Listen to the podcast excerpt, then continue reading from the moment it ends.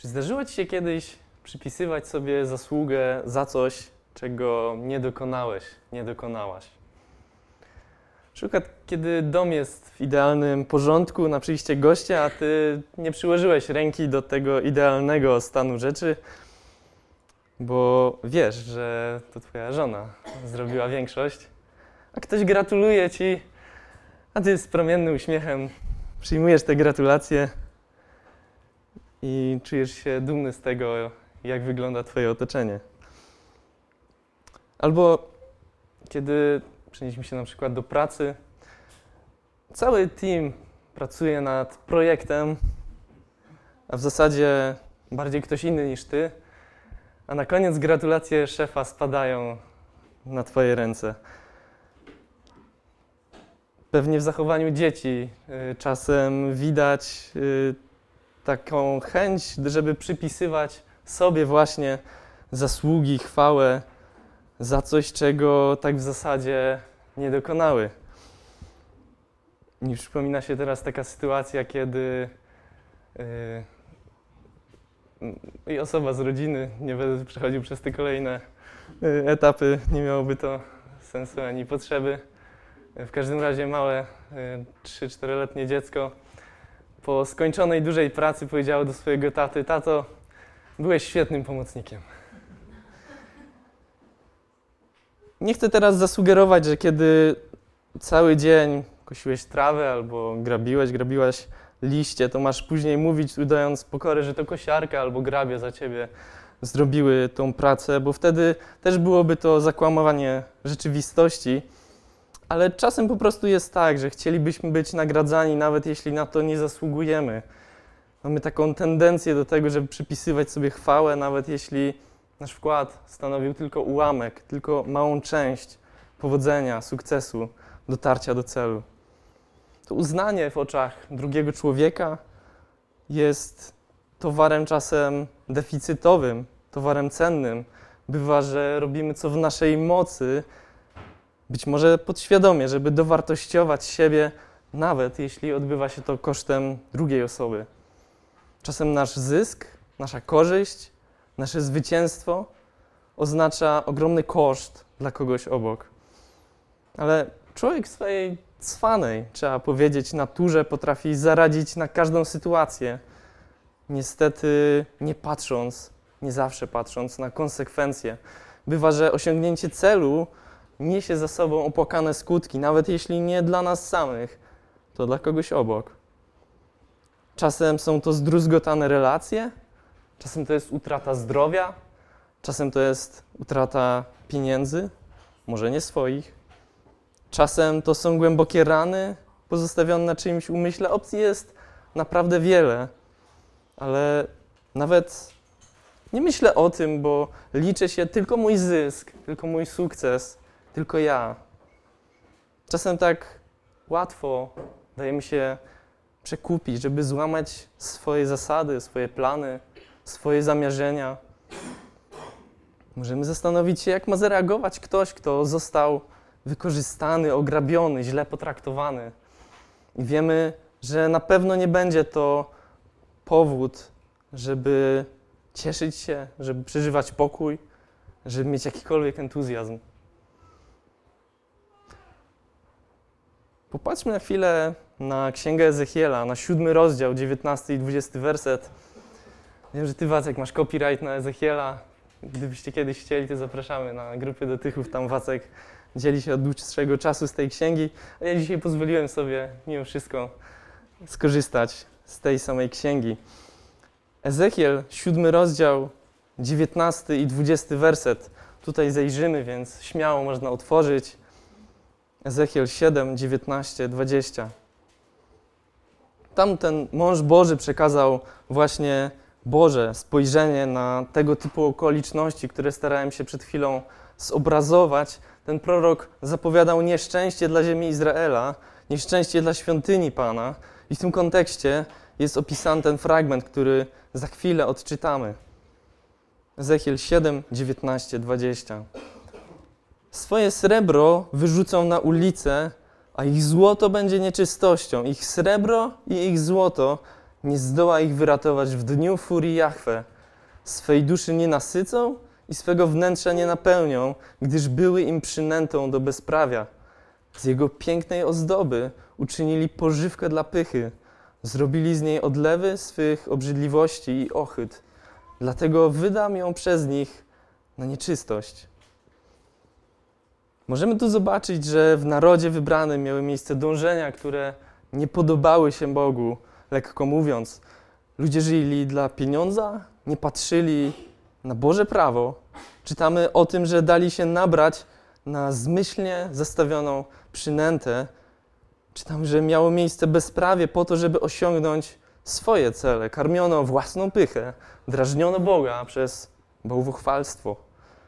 Tak wiele złego działo się w ludzie Bożym, że przyszedł czas na Bożą reakcję, nieposłuszeństwo Panu i dzisiaj, i zawsze niesie przykre konsekwencje. Pan jest cierpliwy, ale jest też Bogiem sprawiedliwym. Nie aprobuje pychy, nie aprobuje bezprawia. Pan nie jest w stanie znieść uwielbienia dla kogokolwiek innego, kiedy to On sam jest przyczyną tego, że w Twoim życiu dzieje się dobrze. Podobnie jak nikt z nas nie byłby uszczęśliwiony, gdyby za naszą ciężką pracę nagradzano kogoś innego. Tak Panu też należy się cześć, należy się chwała, należy się uległość, należy się posłuszeństwo. Odnosząc się do wersetów z księgi Ezechiela, które przeczytaliśmy, zwróćmy uwagę na to, jakich błędów powinniśmy uniknąć. Podobno najlepiej jest uczyć się na cudzych błędach, wtedy możemy wyciągnąć lekcję bez zbędnego cierpienia. Biblia jest pełna życiowych lekcji dla osób w różnym wieku, dla osób w różnej sytuacji życiowej. I dlatego powinniśmy ją traktować nie jako opowiadanie moralizujące na niedzielę, ale coś, co może nam uratować życie, coś, co może nam zaoszczędzić przeżywania trudnych lekcji na swojej własnej skórze. Fragment, który przeczytaliśmy, zaczyna się od stwierdzenia, od myśli, którą możemy sparafrazować mniej więcej tak. Pieniądze nie są w stanie odpłacić Bogu za nieposłuszeństwo wobec Niego. Zgadzacie się? Nie ma takiej możliwości, żeby to, ile posiadasz, to, ile posiadam, miało przed Bogiem jakiekolwiek znaczenie, gdy przyjdzie ci do tego, żeby rozliczyć się przed Nim. Boga nie da się przekupić, Boga nie da się opłacić. Bogu nie da się dać aż tyle, żeby w końcu zmienił zdanie. Tak było w czasach, o których pisał prorok Ezechiel, i tak jest także dzisiaj. Bóg się nie zmienia. To jest taka pierwsza lekcja, którą możemy zapamiętać, że najwyższy rachunek, jaki każdy człowiek, i ty, i ja, mamy w życiu do opłacenia, sięga daleko poza nasze zdolności, daleko poza naszą siłę, daleko poza naszą majętność, daleko za to, ile wszyscy ludzie łącznie byliby w stanie dać. Piękna myśl dotycząca tego tematu, który dziś omawiamy, jest opisana w Psalmie 49. Jest to nawet szereg myśli. Tam autor od 6 do 13 wersetu pisze tak. Psalm 49, 6 do 13. Dlaczego mam się bać w dniach nieszczęścia, gdy otacza mnie niegodziwość moich zdrajców, ufających swojej mocy i ich lubiących się ogromem swoich bogactw? Przecież człowiek niczym nie wykupi swego brata, nie da Bogu za niego łapówki, bo okup za ich duszę jest zbyt wysoki i nigdy go nie wystarczy, aby taki mógł żyć nadal na zawsze i nie oglądał grobu. Owszem, każdy widzi, że i mądrzy umierają, czy to głupiec, czy prostak, giną w ten sam sposób i obcym zostawiają swoje bogactwo. Mogli myśleć, że ich domy są wieczne ich mieszkania z pokolenia w pokolenie. Swoimi imionami nazwali nawet kraje. Ale mimo przepychu człowiek się nie ostoi. Przypomina bydlęta, które giną. Jest to tak zwana pieśń o niemocy mocnych autorstwa synów Koracha. Patrząc na te kolejne wersety, możemy zadać sobie pytanie, idąc tą myślą autora, czy mamy się czego obawiać? Czy my mamy się czego bać? Autor wskazuje na trudne czasy. I pewnie każdy z nas wie, co to są trudne czasy. Czy wiesz, co to znaczy przeżywać taki trudny czas? Czy w ostatnich tygodniach przeżywałeś kryzys? Czy może czegoś ci brakowało? Może odczuwałeś, odczuwałaś bezsilność? I widzimy w tym miejscu, że ta bezsilność dotyka nawet tych, których uważamy za mocnych, za tych, którzy sobie radzą w naszym wyobrażeniu, za tych, którzy radzą ze swoimi problemami, życiowymi przeszkodami. I tam dosięga bezsilność. Tu widzimy, że środki finansowe są mało znaczące w świetle mocy, którą posiada nasz Bóg. Czy ufasz swojej aktualnej sytuacji życiowej, finansowej, może relacyjnej, jaką masz w swoim życiu, na tyle, żeby mniej czasu poświęcać na szukanie Boga? Czy robisz kompromisy z grzechem, z czystością, o której czytamy w Bożym Słowie, bo czujesz się na tyle pewny, na tyle mocny, silny, że przetrwasz? To jest Boże ostrzeżenie. On nie jest, Pan nie jest taki jak człowiek, co mogliśmy przeczytać. Boże serce nie zmienia zdania pod wpływem czy to środków finansowych, czy czegokolwiek innego, co uważamy za naszą siłę, za naszą moc, za coś, co trzyma nas w ciepłej, bezpiecznej, komfortowej sytuacji. Ezekiel w siódmym rozdziale, dziewiętnastym wersecie, czyli tym fragmentem, od którego rozpoczynaliśmy to rozważanie, przekazuje informację, w której czytamy o braku możliwości nasycenia duszy. Możemy powiedzieć, że duch karmi się Bożą obecnością, duch karmi się Bogiem, ale dusza pragnie tego, co fizyczny człowiek może zyskać. Czym była spowodowana ta beznadziejna sytuacja, w której pomimo posiadania środków finansowych, które dziś często wydają się być definicją spełnienia, to ta dusza, pomimo tego, że te dobra posiadała, była nienasycona. Mogliśmy przeczytać, to jest, przypominam, Ezechiel 7,19, że dlatego oni nie mogli się nasycić tymi środkami, tymi majątnościami, tym, za co człowiek może dałby się zabić w jakichś okolicznościach. Dlatego, że, tu cytuję, to było im przynętą do bezprawia. Środki materialne stały się tym, za co opisywani ludzie dali się przekupić. Pieniądze wydają się mieć ogromną moc, ale dla nas, dla osób żyjących w świecie, w którym wiele nam nie brakuje,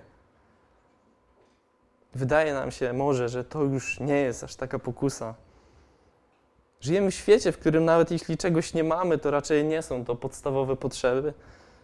Dla nas, osób posiadających tyle, ile mamy, ważnym jest, by sprawdzać, czy czasem nie daliśmy się złapać w pułapkę, w pułapkę posiadania. I pułapka ta charakteryzuje się tym, że ma w nosie Bożą moralność, ma w coraz to większym poważaniu Boże zdanie, Boże prawo, Boże zasady. Bo jeśli na mecie danego biegu, obrazowo mówiąc, jest szansa na kolejny przelew, to bez wahania, bez zastanowienia, bez zastanowienia się nad konsekwencjami, biegnę po kolejne setki, tysiące. Ale jak temat wygląda z Bożej perspektywy? Czy jest coś, co dla Ciebie stało się taką przynętą do bezprawia? Być może z łatwością przychodzi Ci machnąć ręką na kolejną możliwość do zarobienia pieniędzy i tutaj podkreślę w niegodziwy sposób, ale diabeł używa innej zagrywki. Może dla Ciebie przynętą jest inna kobieta lub inny mężczyzna? Może jakieś hobby powoduje, że sprawy lądują, te Boże sprawy lądują na dalekim miejscu, bo muszę dobrać na przykład lepsze felgi w moim ukochanym samochodzie. Może dbanie o ciało, o zdrowie, o wygląd spowodowało, że miłość ku Jezusowi nie jest już taka żarliwa. Zobaczmy te rzeczy jak na przynętę. Czy może jest coś innego? Opcji jest tu zbyt wiele, że mnie wszystkie wymienił, ale kiedy pozwolimy, żeby Boże Słowo przewierciło się przez nasze mury i dotarło do naszego myślenia, to zobaczymy, że być może są tam jakieś sprawy, które nawet jeśli nie w tym momencie, to mają potencjał do tego, żeby zacząć powoli odciągać nas od żarliwej miłości ku Chrystusowi. Jesteśmy słabi jako ludzie w ciele i każdy z nas, każda z nas ma w, so, ma w sobie słabe punkty. Każdy z nas ma w sobie taką sferę, która może być wykorzystana dla, nazwę to, sił bezprawia, patrząc na temat oczywiście z duchowej strony. Za co ja dam się sprzedać? Każdy ma trochę inną cenę. Ale jaka jest moja cena, żeby trochę tylko, ale jednak uchybić Bożym, idealnym standardom? Myślę, że rozczarowującym jest fakt, że często dajemy się kupić naprawdę tanio. Są sytuacje, w których możemy zobaczyć, jak lekko traktowana jest wartość życia w czystości Bogiem, z Bogiem. A grzech, jak to grzech, kiedy zaatakuje, to zostawia naprawdę ogromne spustoszenie, także nie ma już czego zbierać.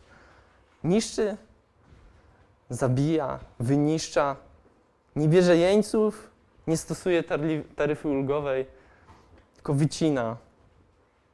Także ta odnowa później jest często bolesna, trudna. Kiedy grzech wchodzi, nie niszczy tylko nas, ale niszczy też i rodzinę, niszczy w konsekwencji też i Kościół. Kiedy dajemy się złapać na przynętę, żeby mieć coś w zamian za drobne odstępstwo od Pana, to dajemy Bogu jasny przekaz. Boże, nie jesteś mi już tak bardzo potrzebny. Boże, mam lepsze sposoby na to, żeby radzić sobie w życiu. Albo, Panie Boże, wolę mieć to, na czym mi zależy, bez względu na to, co Ty o tym myślisz. Bywa, że człowiek czuje się mocny, ale to zawsze Pan pozwala na to, żeby taka osoba miała władzę, miała pieniądze, miała jakiś komfort, miała powodzenie. Ten mechanizm Bożej władzy nad człowiekiem, tutaj będzie to dawanie władzy komuś. Widać w Ewangelii Jana w 19 rozdziale od 9 do 11 wersetu. Ewangelia Jana 19, 9 do 11. Czytamy tam o sytuacji, w której Jezus rozmawiał z Piłatem i było to w czasie przed jego śmiercią, przed ukrzyżowaniem. Na pierwszy rzut oka to Jezus, który był więźniem, był naprawdę na przegranej pozycji. I tak też mówił Piłat. Jednak Jezus, będąc Bogiem, był świadomy, jaką ma władzę. Czytamy w tym miejscu z Ewangelia Jana 19, 9 do 11. Podobnie wszedł do pretorium i zapytał Jezusa: Skąd ty jesteś? Ale Jezus nie dał mu odpowiedzi. Piłat zatem powiedział: Ze mną nie chcesz rozmawiać? Czyżbyś nie wiedział, że mam władzę cię wypuścić i mam władzę cię ukrzyżować? Jezus odpowiedział mu: Nie miałbyś żadnej władzy nade mną, gdyby ci to nie zostało dane z góry. I dlatego większy grzech ma ten, który mnie tobie wydał. Teraz co właśnie zobaczyliśmy w tekście Ewangelii? Przede wszystkim zobaczyliśmy, że Jezus, pomimo, trzeba powiedzieć, tragicznego położenia z ludzkiego punktu widzenia, był świadomy, że to On, że to Bóg rozdaje karty. Jeśli masz pieniądze, jeśli masz zdolności, jeśli masz fach w ręku, jeśli masz talenty, jeśli masz jakąś wartościową rzecz, cenną relację, może jakąś osobistą cechę, która wyróżnia cię spośród innych, także daje ci to jakieś profity, to pamiętaj o Bogu, bez którego byś tego nigdy nie miał, bez którego byś tego nigdy nie miała. To dzięki Niemu mamy to, co dobre pojawia się w naszym życiu. To On jest tym, który jest zawsze powodem powodzenia. To On dozwala na to, żeby piękne rzeczy wydarzały się w moim i Twoim życiu. Ta myśl jest opisana także w piątej Mojżeszowej i tutaj będzie kilka wersetów, więc także zachęcam, żeby otworzyć tą księgę, piątą Mojżeszową lub księgę powtórzonego prawa i ósmy, wers, ósmy rozdział, piąta Mojżeszowa lub powtórzonego prawa, ósmy rozdział i tu przeczytamy od 11 do 18 wersetu.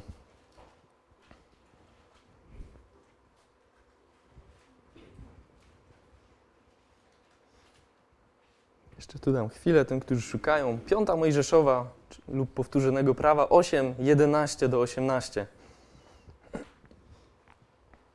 Strzeż się, abyś nie zapomniał o Jahwe, Twoim Bogu, tak by przestać strzec Jego przykazań i Jego praw i Jego ustaw, które ja Ci dziś nadaję, aby gdy się najesz i nasycisz i pobudujesz piękne domy, gdzie zamieszkasz i Twoje bydło i Twoje owce się rozmnożą i przybędzie Ci srebra i złota i przybędzie wszystkiego, co Twoje, nie uniosło się Twoje serce i abyś nie zapomniał o Jachwę Twoim Bogu, o tym, który Cię prowadził po tej wielkiej i strasznej pustyni, gdzie był wąż jadowity i skorpion, i grunt spragniony bez wody, który dobywał dla Ciebie wodę z krzemiennej skały, o tym, który Cię karmił manną na pustyni, nieznaną Twoim ojcom, po to, by nauczyć Cię uległości i po to, by Cię wypróbować i by w Twojej przyszłości darzyć Ciebie dobrocią, dobrem. Byś nie mówił w swoim sercu, to moja siła i moc mojej ręki wypracowała mi to bogactwo. Pamiętaj zatem o Jahwe, Twoim Bogu, że to On jest tym, który daje Ci siłę do zdobywania bogactwa, po to, by potwierdzić swoje przymierze, które zaprzysiągł Twoim ojcom, jak to jest dzisiaj.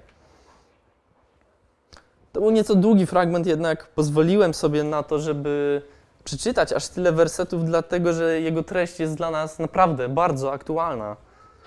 Pomimo, że to jest tekst przed tysięcy lat, to zwróćmy uwagę na jak istotne aspekty zwraca on uwagę myśl ciebie, mnie, czytelnika. Po pierwsze, autor ostrzega, żeby nie zapomnieć o Bogu. Nie jest to jednak taki rodzaj zapomnienia, jak w sytuacji, kiedy stracimy z pamięci jakąś datę historycznego wydarzenia, które w zasadzie tak naprawdę ta sama data nie ma jakiegoś przełożenia na moje codzienne życie. To nie o to tu chodzi. Nie chodzi o utratę z pamięci jakiegoś numeru, który nie robi dla nas jakiegoś wyróżnienia w życiu. W tym miejscu chodzi o coś więcej niż o samo zapamiętywanie. Tu chodzi o zapomnienie, które pociąga za sobą brak podejmowania działania. Słowo, które pada tu w oryginale, sugeruje taki rodzaj zapomnienia, w którym przestajemy przejmować się daną sprawą albo daną osobą. Nie chodzi tylko o to, że zapomnę o Bożym istnieniu, ale o to, że przestanę w praktyce funkcjonować w kontakcie, w relacji z Bogiem. I w tekście widzimy podkreślenia tej myśli w sugestii, która dotyczy skutków tego zapomnienia Boga. Możemy się zapytać, jak można było sprawdzić, czy czasem nie zapomniało się o Panu, żebyśmy to tak praktycznie zrozumieli. No i tu tą informacją zwrotną, czy pamiętam o Bogu, w tym rodzaju pamiętania bądź zapomnienia, o którym mówi autor, to informacją zwrotną było życie według Bożego prawa, przestrzeganie ustaw Pana. Można bardzo dobrze pamiętać o tym, jakie ustawy, jakie prawa, to wszystko, czego wymaga od człowieka Bóg. Można to mieć w głowie jako informację, po prostu jako tekst. Można być znawcą Bożych poleceń, a jednocześnie być w praktyce zaprzeczeniem życia w dobrej relacji z Bogiem. Wiecie, że człowiek bezbożny może być bardzo dobrze zaznajomiony ze Słowem Bożym. Tak samo jak można być złodziejem i jednocześnie znać prawo karne, albo być dietetykiem i tygodniowy jadłospis rozpisać sobie e, w każdy posiłek pączka. Psalm 50 od 16 do 21 wersetu mówi, tu też zachęcam, jeśli masz przed sobą Boże Słowo, to otwórz Psalm 50 od 16 do 21 wersetu.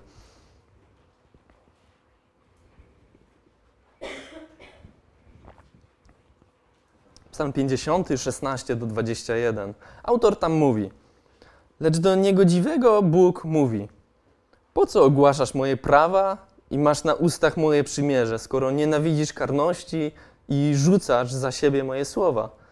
Gdy widzisz złodzieja, pochwalasz go i zadajesz się z cudzołożnikami? Pozwalasz swym ustom źle mówić, a twój język knuje podstępy. Siedzisz i mówisz przeciwko twemu bratu, obmawiasz syna swej matki. To czyniłeś, a ja milczałem, sądziłeś, że jestem do ciebie podobny ale będę Cię napominał i postawię Ci to przed oczy. Kiedy ta teoria Bożego Słowa nie ma przełożenia na praktykę. Wtedy możemy zobaczyć, że to jest ostatni moment w życiu, kiedy wydarzy się zaraz duchowa katastrofa. Osobom, które często słuchają Słowa Bożego, jest potrzebna swojego rodzaju wrażliwość, nawet kiedy mają przed oczami albo na ustach ponownie ten sam fragment, to samo miejsce ze Słowa Bożego. Nie traćmy kontaktu z rzeczywistością, drodzy. Nie dajmy się znieczulić, kiedy kolejny raz słyszymy Boży przekaz na jakiś temat. Może do tej pory nic z tym jeszcze nie zrobiliśmy, albo zrobiliśmy niewystarczająco dużo, żeby zadowolić w tym świętego Boga. Kiedy chcemy jeszcze zobaczyć na tekst z piątej Mojżeszowej, który czytaliśmy przed tym psalmem, to możemy obejrzeć w nim, w jak różnych kontekstach on jest bardzo aktualny. To jest widoczne między innymi po tym, że po prostu ludzkie potrzeby nie uległy zmianie. Dalej chcemy mieć pełną lodówkę, dalej budujemy piękne domy, dalej urządzamy mieszkania, dalej dążymy do rozwoju swoich biznesów, do awansów w pracy. To przenoszę oczywiście na dzisiejsze realia, bo tam jest mowa o rozmnożeniu owiec, tam jest mowa o tym, żeby mieć piękny dom, tam jest mowa o tym, żeby po prostu osiąść i mieć się dobrze i nie pamiętać już czasów, które były trudne, czasów w tamtym przypadku pustyni.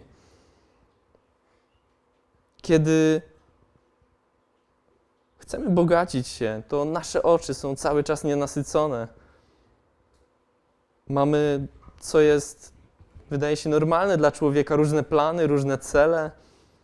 I życie toczy się w swoim rytmem. Nawet jeśli się pojawiają w Twoim życiu niepowodzenia, to prawdopodobnie znajdziesz tam też jakieś plusy, jakieś dobre aspekty, które cieszą Cię. Tekst biblijny mówi, parafrazując, kiedy już wyjdziesz na swoje, kiedy już zapomnisz o czasie doświadczeń, o czasie niewygodnym, o czasie beznadziejnym, o czasie w tamtym przypadku pustyni, to wtedy, mając, tak jak mówiłem przed chwilą, piękny dom, mając więcej kasy niż kiedyś, wtedy pamiętaj, żeby Twoje myśli się nie uniosły. Uważaj, żebyś za dużo o sobie nie pomyślał, nie pomyślała. Pewnie każdy, każda z nas ciężko pracuje, żeby osiągnąć swoje cele, ale Boże Słowo ostrzega i przypomina nam, dzięki komu tak naprawdę mamy siły, mamy zdolności, mamy błogosławieństwo, które doprowadziło nas do rozwoju, do posiadania sił, żeby iść dalej. Może Twoje życie z drugiej strony nie przedstawia świata z marzeń, ale popatrz teraz wstecz, jak było kiedyś. Jak jest teraz? Czy Bóg Cię zaopatrywał? Czy widziałeś, widziałaś w swoim życiu Boże wsparcie, Boże podniesienie w tych chwilach niemocy? Czy szukałaś, szukałeś zaopatrzenia u Pana? Jeśli tak, bardzo dobrze. A wierzę, że nawet jeśli czasem nie jesteśmy tego świadomi, choć ja patrząc na swoje życie widzę, że Pan rzeczywiście zaopatrywał, to wierzę, że nawet jeśli nie masz tego świadomości, Pan wielokrotnie wyciągał Cię, zaopatrywał Cię, wspomagał Cię. Nawet jeśli tym Bożym darem były siły do tego, żeby znieść ciężką pracę, to Boże Słowo właśnie przeczytaliśmy, mówi, że to Bóg dał Ci te siły. To jest Boży prezent dla Ciebie, nawet jeśli jesteś w stanie normalnie funkcjonować, normalnie pracować. Na początku kazania wspomniałem o wskazywaniu na siebie w taki niesprawiedliwy sposób, przyjmowaniu sobie chwały, nawet kiedy nie zasługuje na to. Możemy się zapytać, czy nie jest to właśnie takim niesprawiedliwym przyjmowaniem chwały, kiedy ogłaszam swój sukces dzięki mnie. Kiedy prawdziwym ojcem sukcesu i tym, który pomógł ci być w tym miejscu, tak naprawdę jest Bóg. Czy Pan ma to uznać za sprawiedliwe, kiedy podnosi ciebie w twojej niemocy, a później ty ogłaszasz, że to ja jestem autorem tego wyjścia, bo to ja się sam podniosłem? Popatrz wtedy na Boga. Myślę, że to jest mocno niesprawiedliwe względem Pana, że powinniśmy być na każdym kroku świadomi, że jesteśmy zależni od Boga, że to dzięki Niemu stawiamy każdy kolejny krok. Zwłaszcza kiedy wychodzimy z naszych niemocy. I zwłaszcza kiedy wtedy wydaje nam się, że to tak naprawdę dzięki nam tak się fajnie poukładało i tak się dobrze udało. Jako, że żyjemy w tej pełnej zależności od Boga, to, to Jemu należy się oddanie chwały, uwielbienia. Jeśli mamy pokazać rzeczywisty stan, jak, jak to się ma w praktyce, w życiu, to powodzenie naszych planów naprawdę zależy od tego, na ile Bóg nam da. Znowu, patrząc do księgi Ezechiela, tam w 16 rozdziale, i tu także zachęcam do otwarcia tego miejsca, Ezechiel 16 rozdział, możemy przeczytać właśnie taką myśl, którą właśnie tutaj opisuję. Jerozolima zapomniała, kto stał się, kto był jej źródłem powodzenia. Czyli nam może się przydarzyć taki moment, w którym uwierzymy w potęgę nas samych? Czy jest w nas taka pokusa, żeby uznać siebie za kogoś bardziej wzniosłego niż to jest w rzeczywistości? I zwróćmy uwagę właśnie na 16 rozdział Ezechiela.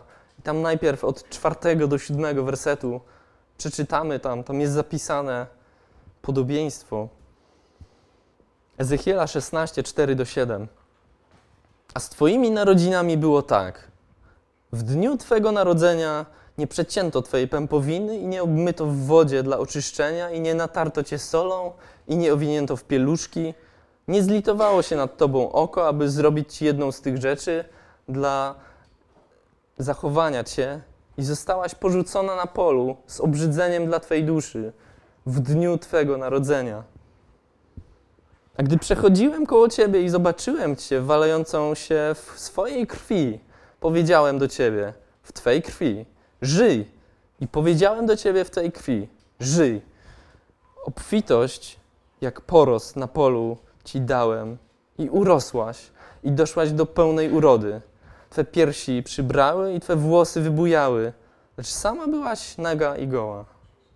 Widzimy tutaj obraz litości w sytuacji tragicznej, w sytuacji beznadziejnej. I w tym porównaniu to Jerozolima jest tą, którą przyrównano do zupełnie bezbronnego, porzuconego, bezsilnego, nowozrodzonego dziecka. I ten tekst jasno wskazuje, że gdyby nie zewnętrzna pomoc, gdyby nie ten przechodzący Pan obok, to nie byłoby szans na przeżycie tego małego dzieciątka. Możemy tam zobaczyć, że wszystko zmierzało do tragedii. Wymienione są kolejne elementy tego, co mogłoby zachować przy życiu, przy zdrowiu to małe dziecko. Nic nie wskazywało na zmianę sytuacji. Wszystko szło źle, wszystko szło nieprzychylnie, aż do pewnego momentu. Jaki moment stanowił zupełnie odwrócenie biegu wydarzeń, o których przeczytaliśmy? To spowodowało, że z braku szans na przeżycie, jednak dla tej małej osóbki zaświeciła ta nadzieja. W tekście widzimy, możemy się dowiedzieć, że Pan był tym, który przeprowadził coś na wzór akcji ratunkowej to dziecko nigdy by nie przeżyło. Jerozolima nigdy by nie przetrwała, gdyby nie pańska ochrona, gdyby nie Boża pomoc. Czytamy, że ta akcja ratunkowa nie poszła na marne, bo to dziecko przeżyło. Dziecko z czasem nie było już dłużej tylko dzieckiem. Dziewczynka dorosła, stała się kobietą, dojrzała. Jednak w tym wszystkim, jak zobaczyliśmy w siódmym wersecie, ona była nadal naga i goła. To jest metaforyczne ukazanie tej sytuacji, w której znajdowała się Jerozolima. Później z tekstu wynika, że już dłużej taka naga i goła nie była, bo dzięki Bożym zasobom wzrosła, dzięki Bożym zasobom była naprawdę piękna. Ale sama z siebie była naga i goła. To pokazywało stan duchowy, w którym Jerozolima, ale też cały kraj znajdował się nie mając Boga. Jerozolima sama z siebie była słaba, była bezsilna, była bezbronna. Miała potrzebę troski, której sama w sobie nie była w stanie zaspokoić. Do tego momentu Jak opisalibyśmy relację tej najpierw malutkiej dziewczynki, a w końcu dorosłej kobiety? Jak wyglądałoby jej życie, gdyby nie ten wybawca? No tego życia w ogóle by nie było. Jej życie istniało w stu procentach dzięki łasce, zlitowaniu, pomocy Pana, który mi osobiście przypomina postać miłosiernego Samarytanina, o którym, gdyby ktoś chciał, może przeczytać w Ewangelii Łukasza w 10 rozdziale od 30 do 35 wersetu. Podobnie Bóg litował się nad Jerozolimą, niejednokrotnie lituje się właśnie też i dzisiaj nad nami, nad naszymi słabościami, nad naszymi niedomaganiami, nad naszymi miejscami, w których jesteśmy bezsilni i słabi. Kiedy popatrzymy dalej na historię, która jest opisana w XVI rozdziale Księgi Ezechiela, to niestety dalej nie możemy czytać o happy endzie. Choć do tej pory zobaczyliśmy naprawdę piękny schemat, taki trochę od zera do bohatera, o którym można by nakręcić wspaniały film. To co działo się dalej? Żeby nie czytać całego tekstu, bo jest on naprawdę obszerny, przeczytam tylko kilka wersetów, które myślę, nie zmieniając kontekstu, pokazują to, co działo się w tej metaforze. Przeczytam Ezechiela 16 rozdział, 11, 14 do 15, 19 i 22 werset. Jeśli możecie, to śledźcie razem ze mną. 16 rozdział Ezechiela. 11 werset. I ozdobiłem cię ozdobą i włożyłem na ramienniki na obie twe ręce i na szyjnik na twoją szyję. 14 do 15. I rozeszła się, i rozeszło się Twe imię wśród narodów z powodu Twego piękna, bo było ono pełne dzięki mojej ozdobie, którą włożyłem na Ciebie, oświadczenie Pana, Jahwe. Lecz zaufałaś swojemu pięknu i cudzołożyłaś dzięki swemu imieniu i wylewałaś swój nierząd na każdego przechodnia. Jego było Twe piękno. 19 werset. I brałaś mój chleb, który ja Ci dałem, najlepszą mąkę i oliwę i miód, którymi Cię karmiłem, i kładłaś to przed ich obliczem dla przyjemnej wonności. I tak było oświadczenie Pana, Jahwe. 22 werset. I we wszystkich swoich obrzydliwościach i cudzołóstwach nie pamiętałaś o dniu swojej młodości, gdy byłaś naga i goła i walałaś się w swojej krwi.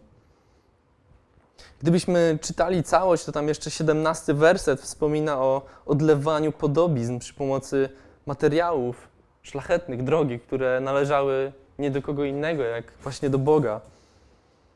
Fragment ten, choć zaczyna się dramatycznie, a później wyłania się taki piękny obraz Bożej miłości, przychylności, to dalej mogliśmy zobaczyć, że działo się tylko gorzej i gorzej. Boże zasoby, jak zobaczyliśmy, zostały użyte przeciwko komu? Przeciwko Bogu.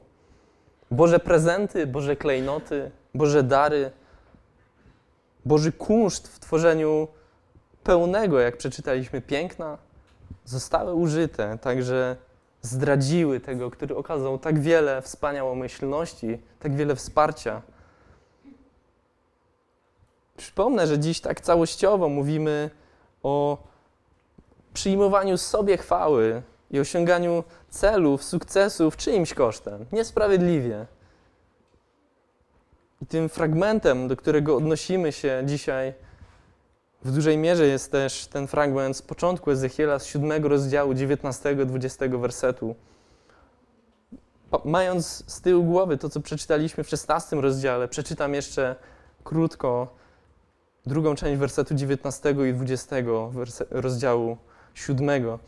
Swej duszy nie nasycą i swego wnętrza nie napełnią, gdyż były im przynętą do bezprawia, z jego pięknej ozdoby uczynili pożywkę dla pychy, zrobili z niej odlewy swych obrzydliwości i ochyt, dlatego wydam ją przez nich na nieczystość. Popatrzyliśmy na czyjąś sytuację, ale teraz popatrzmy na naszą.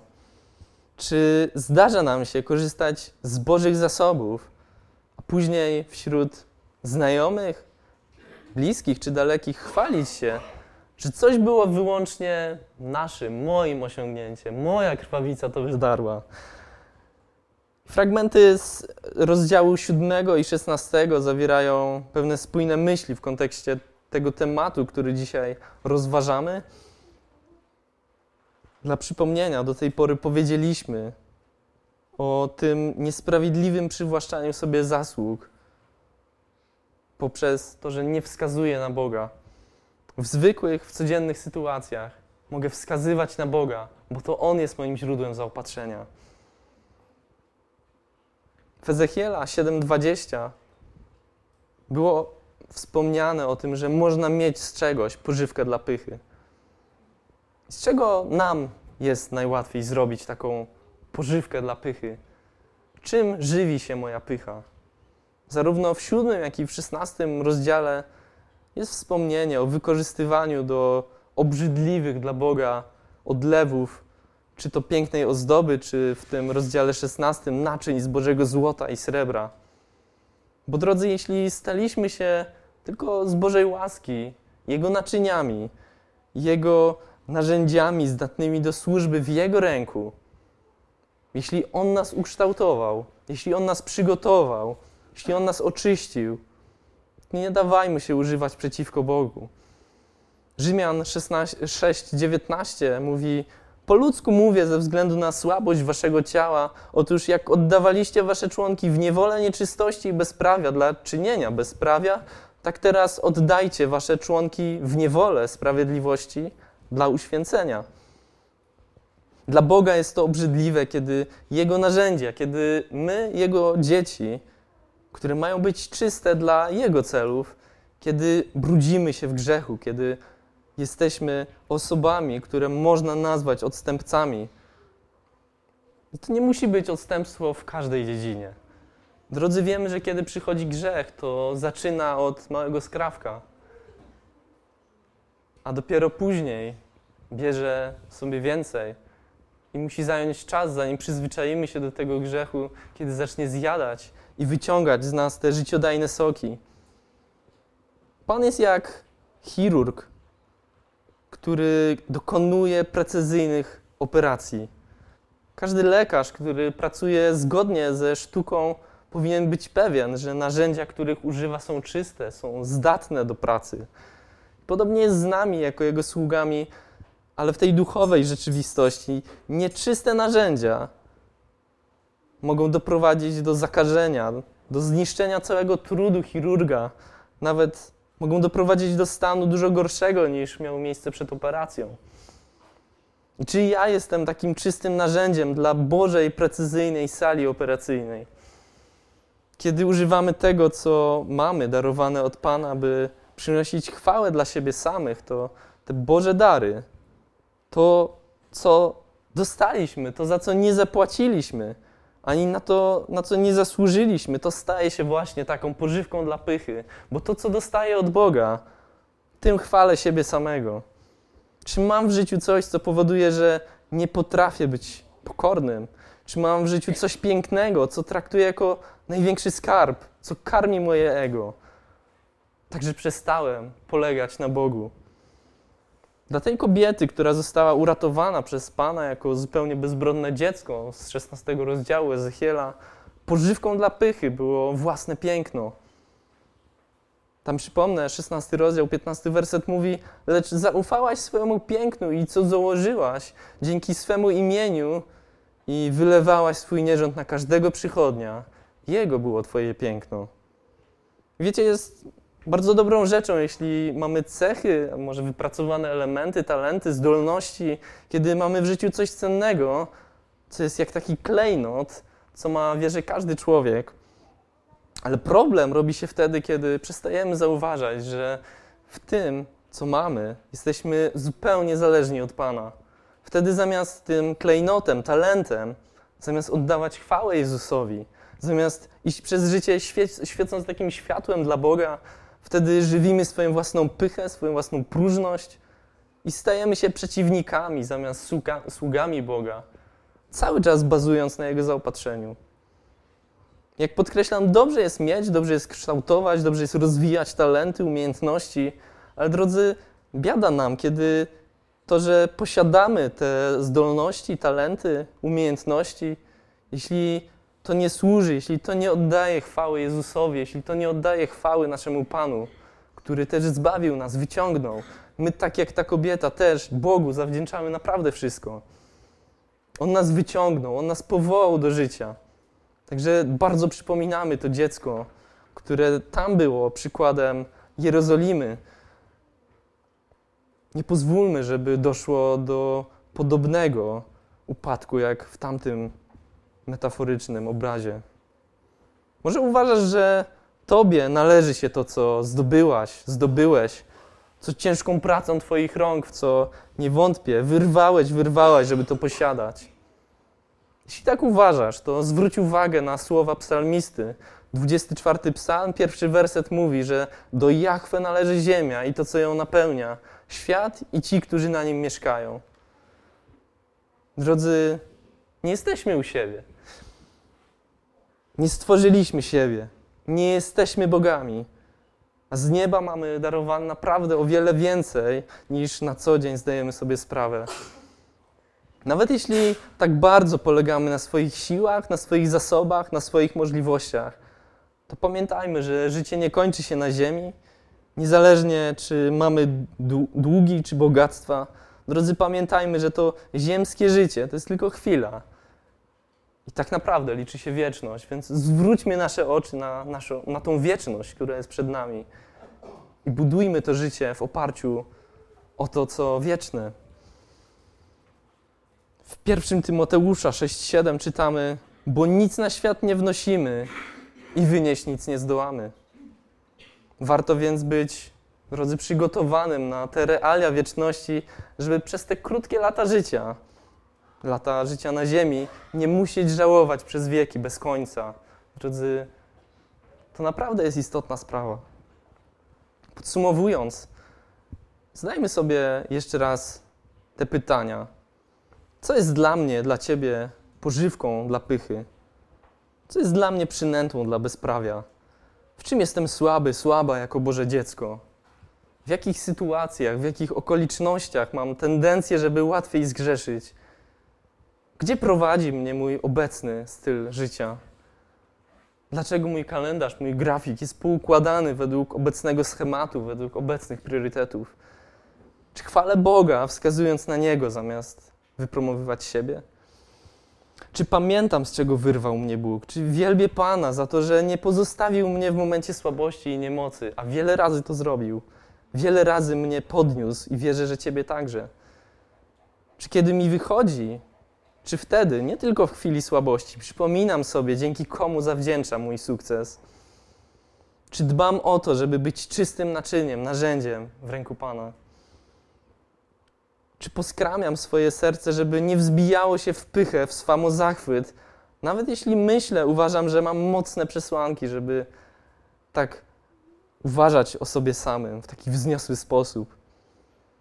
Czy moją zwykłą codzienność składam w ofierze Bogu, tak żeby zyskać wartość u Pana w kontekście właśnie wieczności? Czy jestem gotowy, gotowa na kolejne zmiany w życiu, po to, żeby żyć jeszcze bliżej Boga? Czy mam świadomość, jakim Bogiem jest Pan? Czy doceniam Jego bliskość na co dzień? Drodzy, tak wiele dobrego mamy przez tą bliską znajomość Chrystusa jako naszego Pana, jako naszego Zbawiciela.